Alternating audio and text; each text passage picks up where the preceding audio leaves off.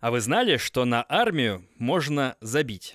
Тебя туда вызывают, тебе там не нравится, и ты просто садишься на автобус и едешь домой. Очень тупая схема, но она работает. Так поступил наш сегодняшний герой. Забил один раз, его посадили в тюрьму. Забил второй, снова тюрьма. Третий – тюрьма. А вот четвертый... Вы не поверите, что случилось на четвертый раз. Узнаете, когда дослушаете выпуск до конца.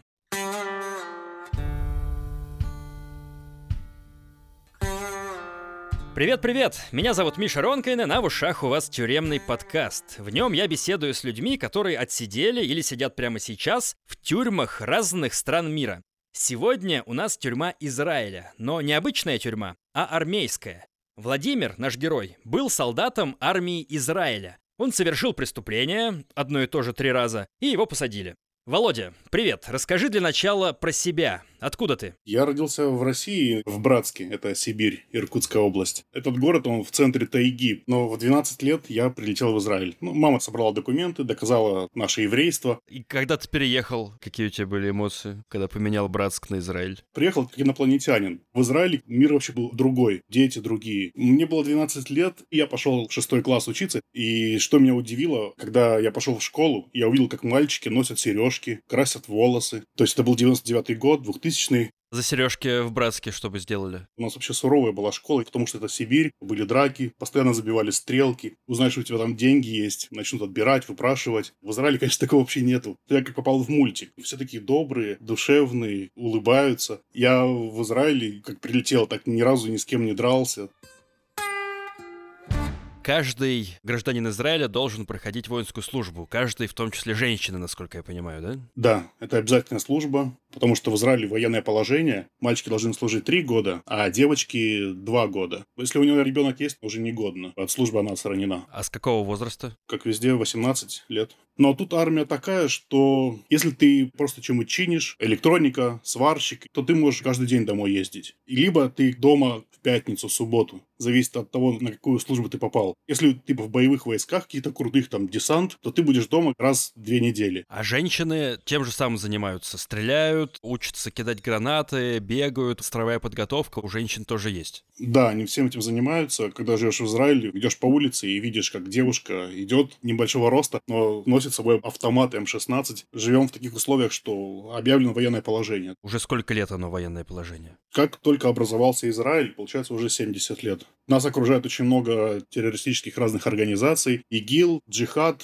Хамас. ИГИЛ и Хамас признаны террористическими организациями и запрещены в России. Я должен это сказать по закону. ИГИЛ, Джихад, Хамас, ну и арабские страны, многие, в том числе Иран, плохо отнеслись к тому, что евреи образовали здесь Израиль, его не принимают. И поэтому они враждебно настроены. Та же Палестина, которая здесь раньше была, палестинцы, они постоянно делают теракты. Поэтому в Израиле военное положение, в каждом доме обязательно строится бомбоубежище, и на нас, бывает, пускают ракеты. Но где я живу, не долетают на север, обычно бомбят юг Израиля, туда долетает. Они постоянно слышат эти сирены, и приходится бежать в бомбоубежище, прятаться. А многие забивают уже такие, да, чё бежать, короче, чё будет, то будет. То есть на юге жить более опасно, чем на севере. Говорят, что их ракеты просто не долетают до севера. Тебе приходилось спрятаться в бомбоубежище? Мне нет. Повезло с городом. Я живу в городе Афула, и здесь живет много арабов. Может, поэтому они не обстреливают этот город. А когда живешь прям среди арабов, нет с их стороны агрессии или со стороны евреев, наоборот, в сторону арабов, когда вот в одном городе вы все живете? Случаи случаются, но они больше новостные. На севере живут арабы, и они здесь вполне адекватные. Живут в хороших условиях. Израиль очень сильно помогает израильским арабам. И если коренные израильтяне, евреи, живут в многоэтажных домах, то вот арабские семьи имеют отдельные дома. Они живут в виллах, у них дорогие машины, они все работают хирургами, зубными врачами, имеют крутые профессии, и поэтому себя спокойно ведут, потому что хотят жить и работать.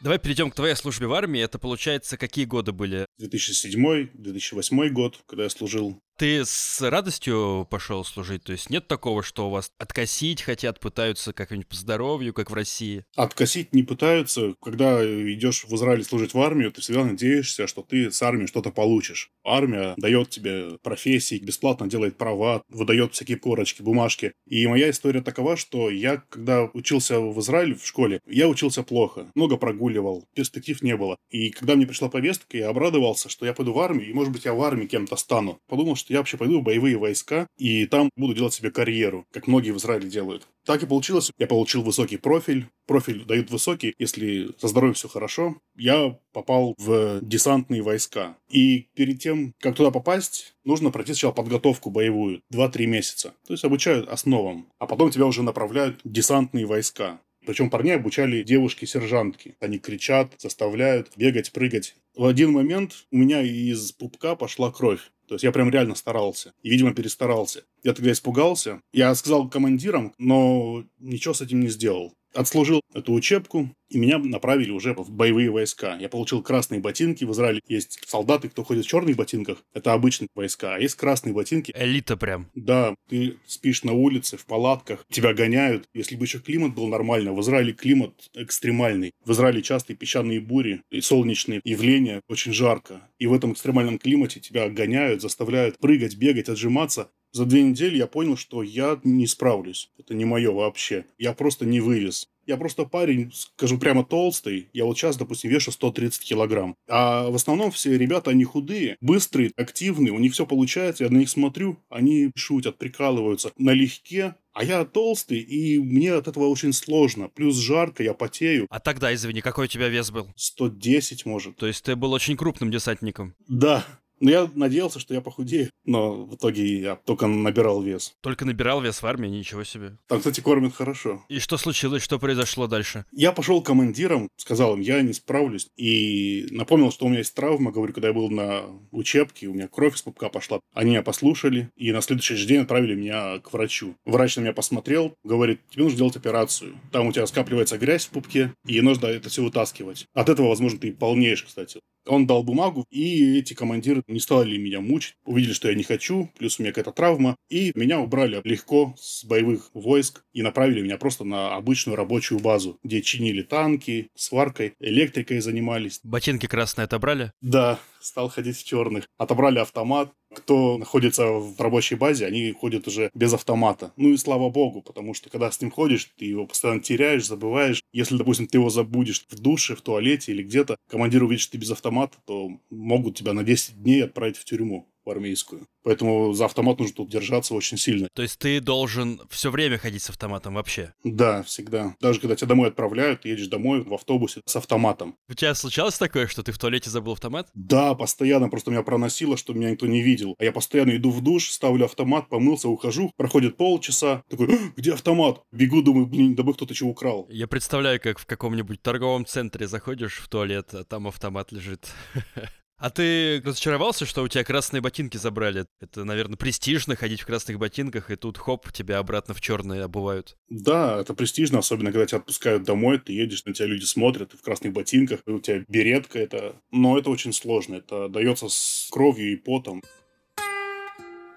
Но ты в армейской тюрьме не за забытый автомат, но так и оказался. Как? Я когда попал на рабочую базу, понял, что там делать нечего. Я как солдат, как рабочий просто не нужен. Дело в том, что на такие рабочие базы набирают людей с гражданки по профессии. В основном на этих базах работают специалисты в той или иной области. Все солдаты просто на побегушках у этих людей. Принеси то, подай то. И это еще в лучшем случае, если повезет. Мне не повезло. Им вообще моя помощь была не нужна. Они любят прийти, быстро сделать и уйти. А все эти помощники их будут только задерживать. Поэтому они говорят, ну иди поспи. А это получается ремонтная база? Да, ремонтная база. Нас забирал автобус каждое утро, как школьников. Отвозил на базу, я там спал до 4 часов, ходил в столовую, кушал. Приезжал автобус, забирал меня домой. И так каждый день. То есть ты жил с мамой в своем обычном доме? Да. На тот момент это было только самое начало моей службы. И я понимал, что я так проведу следующие 2,5 года. И я начал с этого приунывать. Мне это просто надоело. Я просил, чтобы перевели в другие какие-то базы, как-то со мной работали. Я стал просить, дайте мне выучиться на права, я буду водителем. Они отвечают, нам водители не нужны. Ну и что я тут буду делать? 2 года вот так вот просто сидеть, права не дают. Я понимаю, что у меня служба досталась вообще легкая. Единственное, что мне скучно там. И вот это вот меня мучило. А офицеры, которые твои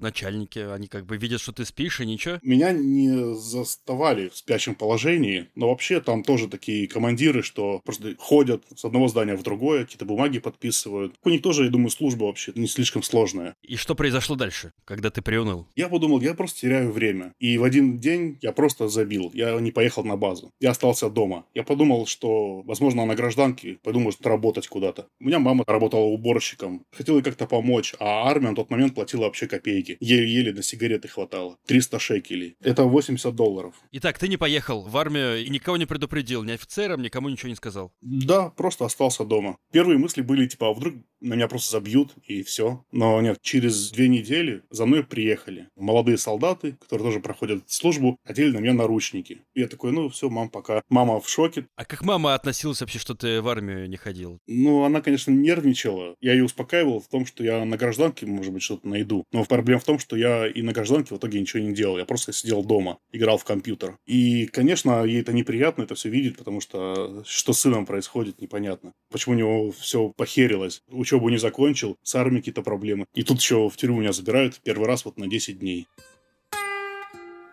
Что произошло дальше? Тебя начали судить сначала или тебя сразу кинули в какую-то камеру? Сначала кидают камеру одиночную, и ты в этой камере в часов 8 сходишь с ума, потому что ты не можешь нормально и постоять, и полежать. Полежать не на чем. Там просто скамья, только такая каменная, она неудобная. Походить негде. Камера маленькая для одного человека. А какого размера она? 3 на 3 метра. И первое, что бросилось в глаза, все камеры, и все вот оно сделано в таком мрачном стиле. Сначала я подумал, что неужели у них нет денег для того, чтобы все обустроить нормально. А потом я подумал, может, у них специально такой стиль средневековый. Очень выглядит все плохо. Условия максимально ужасные. Это камера предварительного заключения, да? То есть тебя там до суда держат? Да, подготавливают документы. То есть это здание тюрьмы или здание суда? Там все вместе. Заходишь в одно здание, потом в другое, третье. Только для солдат. Там в основном обычные солдаты, которые просто проходят также службу. Они привозят заключенных, они как бы и надзиратели над ними. Там и девушки, и парни, и все вместе. Ну, кто судит, конечно, офицеры, которые в армии уже очень много лет. Полковники, командиры, генералы. А как суд проходит? Все происходит очень быстро. Отводят в кабинет, там сидит армейский генерал. Он спрашивает, почему не приехал, что случилось. Первый раз хочется максимально там все честно говорить. Ты думаешь, раз спрашивают, значит, им интересно. Но потом становится понятно, что спрашивают для формальности. И он тебе дает срок. Первый раз это 10 дней тюрьмы. Ну, а потом отводят уже в камеру, где сидят такие же, как ты. И когда ты услышал этот приговор, какие у тебя были ощущения, эмоции? Ну, я подумал, 10 дней немного. Посижу, подумаю. А может, потом вернусь к службе и буду порядочным солдатом. Потому что мне потом сказали там же, что то, что дома сидел, и то, что потом еще отсидел в тюрьме, ты это будешь дослуживать в армии. То есть весь твой срок теперь будет не просто 3 года, а 3 года еще и месяц, который ты дома сидел и в тюрьме. Я-то думал, что я сижу дома, и мой срок уменьшается. Да, солдат спит, служба идет. В России есть такая поговорка. В Израиле она не действует, видимо. Солдат спит, служба замораживается. Скорее так. Друзья, есть просьба. Если вы впервые слушаете тюремный подкаст, и он вам нравится, подпишитесь на него. Жмахните на сердечко, чтобы оно из серого стало красным. А если вы уже подписаны, то поделитесь подкастом с друзьями. Вот прям пришлите ссылку на этот выпуск кому-нибудь в личку или отправьте в групповой чат в Телеге или в WhatsApp. Хочу, чтобы тюремный подкаст слушало больше людей. Просьба закончена. Спасибо.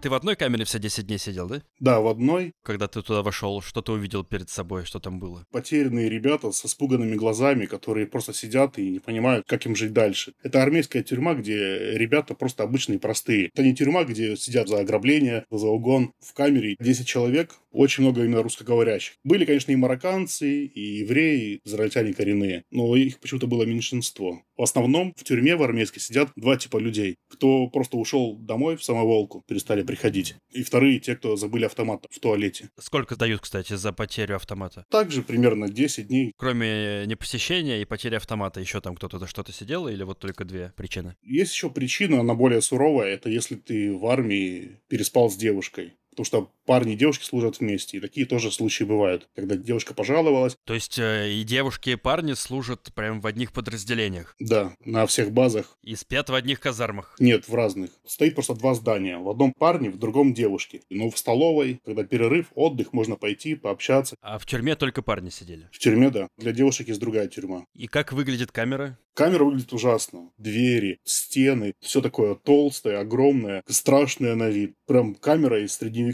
Двухъярусные кровати. Есть телевизор один, по которому крутят новости. Переключать возможности нету, да? Нету никакой возможности, да, не включают пульт. У них туалет стоит посередине. И это самый кринжовый момент, когда ты хочешь по-большому, ты идешь, и все это слышат. Посередине камеры прям туалет стоит? Да, примерно. Кабинка, плохо закрываемая. Неприятный момент тот, что в этих камерах и днем, и ночью всегда свет включен. И это доставляет реальную проблему, потому что хочется спать, а эти лампы, они яркие, они светят на тебя, и очень сложно уснуть. И поэтому большинство, кто сидит в армейских тюрьмах, просят родителей привезти шапку, которую натягиваешь на голову и закрываешь ей глаза. Называли в то время ее гондонка.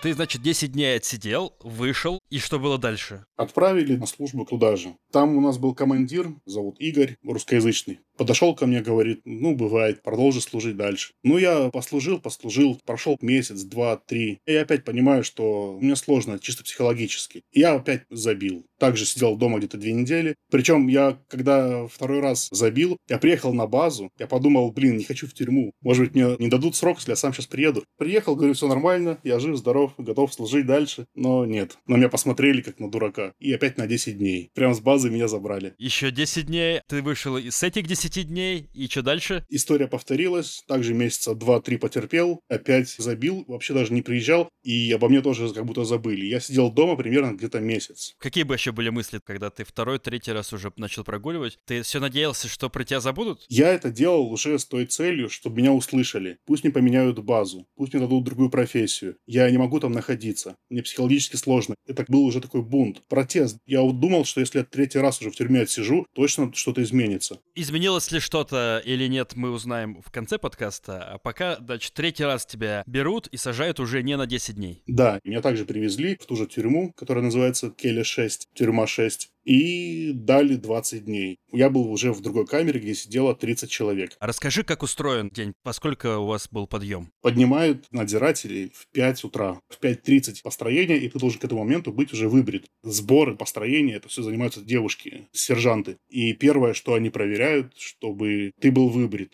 Она подходит, проводит тебя по щеке карточкой. Если ты не побрился или плохо побрился, иди брейся. И пока он идет бриться, все остальные стоят, ждут. И так она каждому подходит, смотрит, чтобы был выбрит. А бреешься ты где? То есть у вас в камере прям были где-то раковины, да, с зеркалом? Нет, на улице отдельное здание небольшое, где были туалет и душевые кабинки. То есть, а камера не закрывается? Камера, конечно, запирается. Из камеры, получается, есть 2 выхода. Один выход, где вот камеру закрывают, а второй выход на улицу. Дворик такой небольшой, чтобы по нему гулять. В него можно выйти свободно. В этом дворике стоит туалет и душ. Но из этого дворика ты не можешь никуда выйти, только зайти обратно в камеру. То есть там нету крыши, это прям место, где можно прогуляться под небом? Да. Такой большой, рассчитанный на много человек. А какого размера камера? Камера длинная именно. Как если в ряд положить 15 человек, потому что 2-ярусные кровати. Почти вплотную друг к другу стоят кровати? Да. Расстояние впритык, чтобы человек мог пройти боком между кроватями. Кроме кровати там ничего нету, только выход во дворик и в туалет. И телевизор в камере. Если ты говоришь, что камера длинная, то, получается, те, кто в одном конце, не видят телевизор, который стоит в другом конце. Да, верно. Поэтому, если что-то интересное показывают, все подходят прям впритык к телевизору. А так, в основном, на фоне он играет, и мало кто его смотрит.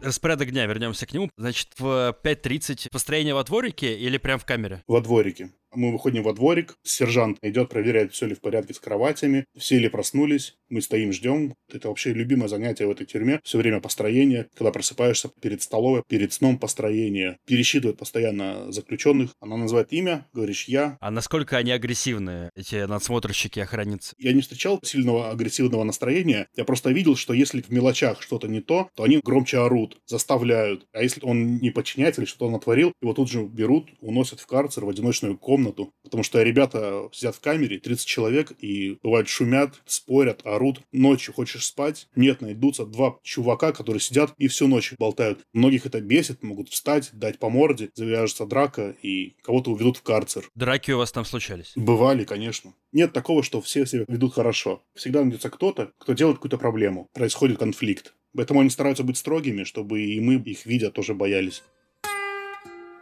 Что происходит после утреннего построения? Куда вас отправляют? Нас ведут в столовую на завтрак. Обедают и завтракают вместе с нами охранники, только за отдельным столом. Кушают то же самое, что, в общем-то, и мы кушаем. А раздают как в школе? На подносе? Да, и в армии также, и в тюрьме армейской. Чем кормят? Гарниры, рис, картофель, мясо разное, котлеты, курица, овощи, сосиски вкусные. Они могут из одного и того же придумать разные блюда. Мне нравилось, как готовили, потому что я живу с мамой, и вспоминаю, нас там кормили какую-нибудь крупой. Я такой: о, мам, давай также эту крупу приготовим. Вот. То есть реально вкусные вещи, которые потом даже на гражданке хочется опять поесть. Соусы дают ко всему этому там? Там дают только кетчуп. А из напитков что? Чай. И, значит, вы завтракаете, рядом с вами завтракают надзиратели, и что происходит дальше? Вас уводят обратно? Нас уводят в камеру, проходит часа 4. Сидите, получается, до обеда, свободное время, да? Ничего не происходит? Да. Опять идем в столовую, опять же, построение всегда. И после обеда нас отправляли на работы. Отправляют только тех, кто себя хорошо ведет, кто не делает проблем. То есть работа — это привилегия? Да, это привилегия. Там завод небольшой. Ощущение, что он нужен просто для того, чтобы размять руки зэкам, чтобы просто чем-то позанимались. Там ничего серьезного нету. Просто какие-то детали пыльные. И нужно воздухом их продуть, чтобы они были без пыли. Потом их поставить куда-то. Они там стоят, опять пылятся. Потом опять нужно через неделю опять пыль сдуть.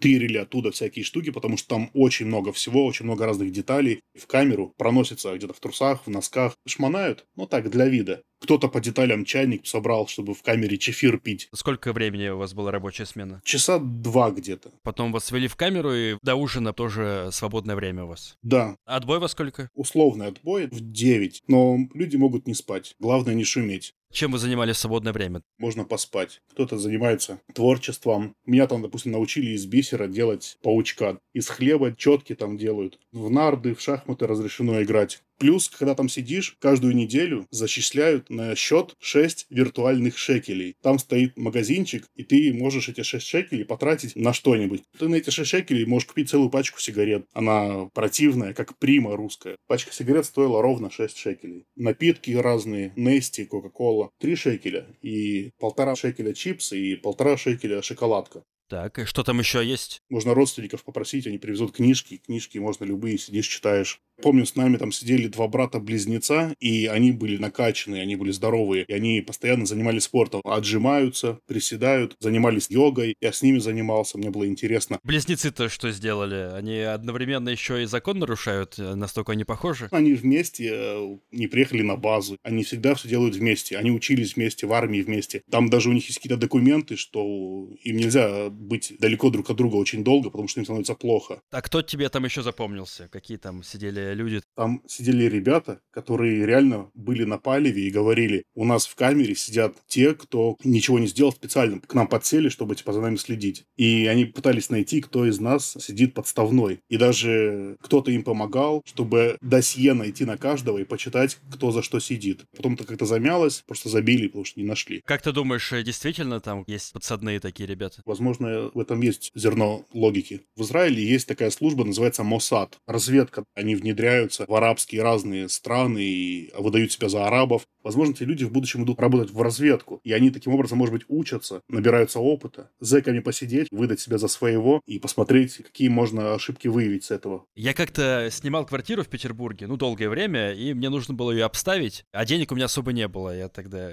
небогато жил, и я начал ходить в Икею, воровал всякие штуки, и в том числе ковры я воровал. Квартира у меня была достаточно большая, там 100 квадратных метров, ковров надо было много. Я беру ковер по привычке в Икее, свернутый, и выхожу просто через кассы с лицом кирпичом. У меня была такая схема, я просто брал и выходил, и все. Там в очереди обычно стоят, кассиры не следят, кто там проходит мимо касс. Охранник там один на 20 касс тоже не смотрит. И прокатывал обычно. И тут внезапно в этот раз охранник решил почему-то подойти ко мне проверить чек, которого, разумеется, не было. Чека нету, он меня берет под ручки, заводит в какую-то их там камеру икеевскую, охранную, где охранники эти сидят, и начинает расспрашивать, что как. И я не знаю, что мне в голову пришло. Я ему говорю: уважаемый охранник, я учусь в Академии спецслужб, и это наше задание. Типа, сможем ли мы пронести ковер мимо охраны или нет? Это вот нам такие задания дают. И, Володь, ты представляешь, это сработало. Я достаточно подтянуто выглядел, и мне там было 22-23, может, то есть я подхожу по возрасту. Он посмотрел на меня и такой: ну да, я понимаю, хорошо. Ну, в общем, будь аккуратней, осторожней. И все, и он меня отпустил. А ковер 15 рублей стоил, это там $200. То есть, в принципе, за это можно, да, и что-нибудь получить нехорошее, судимость какую-нибудь. В общем, он меня взял, отпустил, ковер, правда, не отдал, но, тем не менее, я, в общем, вышел и такой: ни хрена себе. Ну, в общем, я перестал после этого в Икее воровать. Но да, в общем, был такой случай в моей жизни, и раз охранник поверил, возможно, у него какое-то прошлое было армейское или спецслужбистское, фиг его знает, в общем. Возможно, такое действительно существует. Спецслужбы на той спецслужбы, что мы про них мало что знаем. Возможно, у них есть такие методы, и кого-то они действительно там подсаживают. Вернемся в тюрьму давай. Передачки, свиданки какие-то были там? Да, родственники там в определенный день могут приезжать. И там есть телефон, и можно было звонить. Я просил привезти мне книжки, шоколадки, конфеты. Мама приехала, я с ней посидел, поговорил, попрощались. И нас заводят в помещение, где сидят все зэки, которые уже пообщались с родными. И ждем час, пока все уже поговорят, пообщаются. И пока мы там сидели, все друг друга угощают. Там всем что-то приносят. Такой праздничный день, родственники приехали. Камеру почему-то нести нельзя, и поэтому все съедали там все на месте. А то есть в камеру вообще ничего нести нельзя из того, что тебе передают? Еду нельзя. Можно было книжки, вещи, щетку. Но еду, ты сказал, можно было купить в вашем магазинчике. Да, там стоит ларек, где стоит охранник. То есть у вас деньги были, получается? Это деньги виртуальные. Ты просто знаешь, что у тебя на счету 6 шекелей. А извне нельзя было деньги положить на этот счет? Нет, нельзя. Это просто счет, который тебе начисляют внутри тюрьмы. Такая замкнутая тюремная экономика. То есть ты там работаешь, да, и только эти деньги ты можешь потратить там. Ты их получаешь не потому, что ты работаешь, а просто потому, что там сидишь, потому что ты там есть. Это всем зачисляется, даже если ты на работу не ходишь. А если ты ходишь на работу, то тебе еще какие-то дополнительные деньги кидают на этот счет? Нет, то, что ходишь на работу, за это ничего не дают.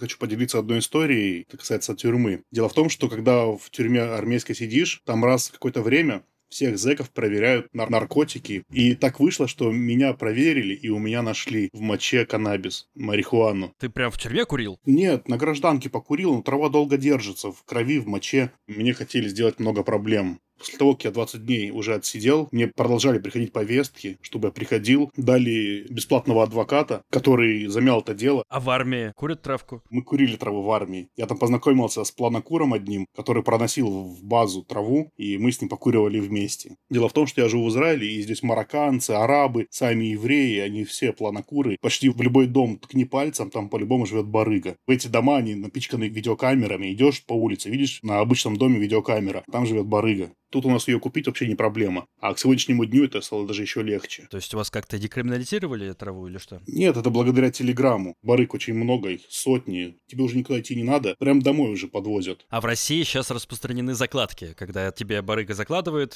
куда-то и потом дает координаты. В Израиле такого нет? Нет, такого никогда не было. Обычно ты идешь к барыге домой, у него покупаешь. А сейчас они просят скинуть им фотографию паспорта. Они тебя пробивают как-то в базе. Ни хрена себе, траву по паспорту.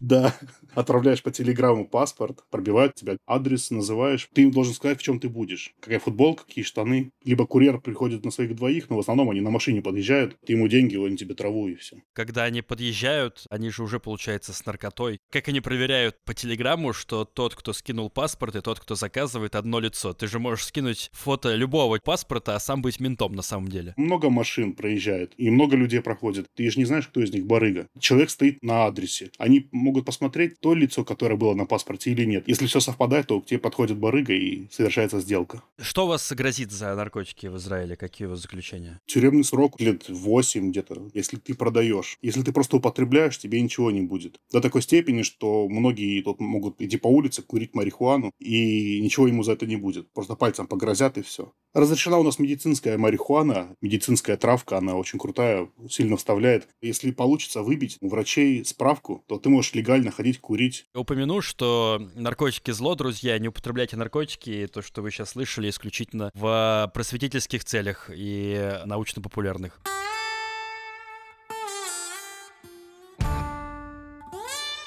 получается, ты сидишь в тюрьме, тебе там не нравится. Но ты знаешь, что когда ты выйдешь, тебе придется идти в армию, тебе там тоже не нравится. Вот что ты в тот момент испытывал? Какие у тебя были эмоции, ты помнишь? На тот момент, когда я сидел третий раз, 20 дней, я уже понимал, что у меня службы не выйдет. Я буду делать все возможное, чтобы не служить. Я буду протестовать до конца. А что значит до конца? То есть снова не посещать, снова отправляться в тюрьму и вот так по кругу? Да, реально вот такие вот мысли были, что опять. Чем это закончится, тем и закончится. Потому что мне было плохо от той мысли, что если я захочу дальше служить, то мне придется дослуживать, что я все 3 раза отсидел, что я 3 раза был дома, прибавился срок 3 месяца. Я надеялся, может, меня выгонят вообще с армии, но так оно и произошло. Серьезно? Тебя выгнали из армии? Да. Когда я отсидел 3-й раз, вернулся на базу, ко мне подошел мой командир Игорь, и у нас с ним была беседа. Он говорит: чего ты добиваешься? Ты не хочешь служить? Я говорю: я не хочу, у меня ничего не получается, отправьте меня на гражданку, и я там буду работать. Но он согласился и дал мне бумагу, что я не годен. И я ушел. Говорю: мам, поздравь меня, все, я больше не буду служить, я иду домой. Она тогда очень сильно расстроилась, и до сих пор мне иногда припоминает, что типа проблем столько наделал.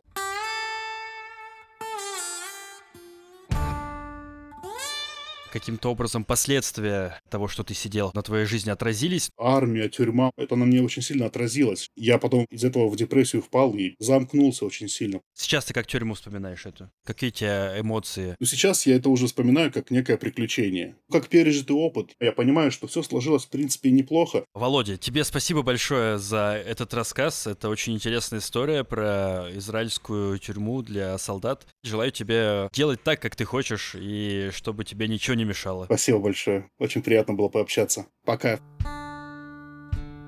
Друзья, спасибо, что дослушали этот выпуск. Дополнительные материалы к подкасту, фотографии, видеоблог нашего героя, где он рассказывает про свои похождения в Израиле, уже в моем телеграм-канале. Ссылка в описании эпизода. Переходите, смотрите, подписывайтесь, на подкаст тоже подписывайтесь и друзьям о нем рассказывайте. Услышимся с вами ровно через неделю, в следующий вторник. Меня зовут Миша Ронкайнен, монтировал подкаст Николай Денисов, продюсировал Максим Кремнев. Пока!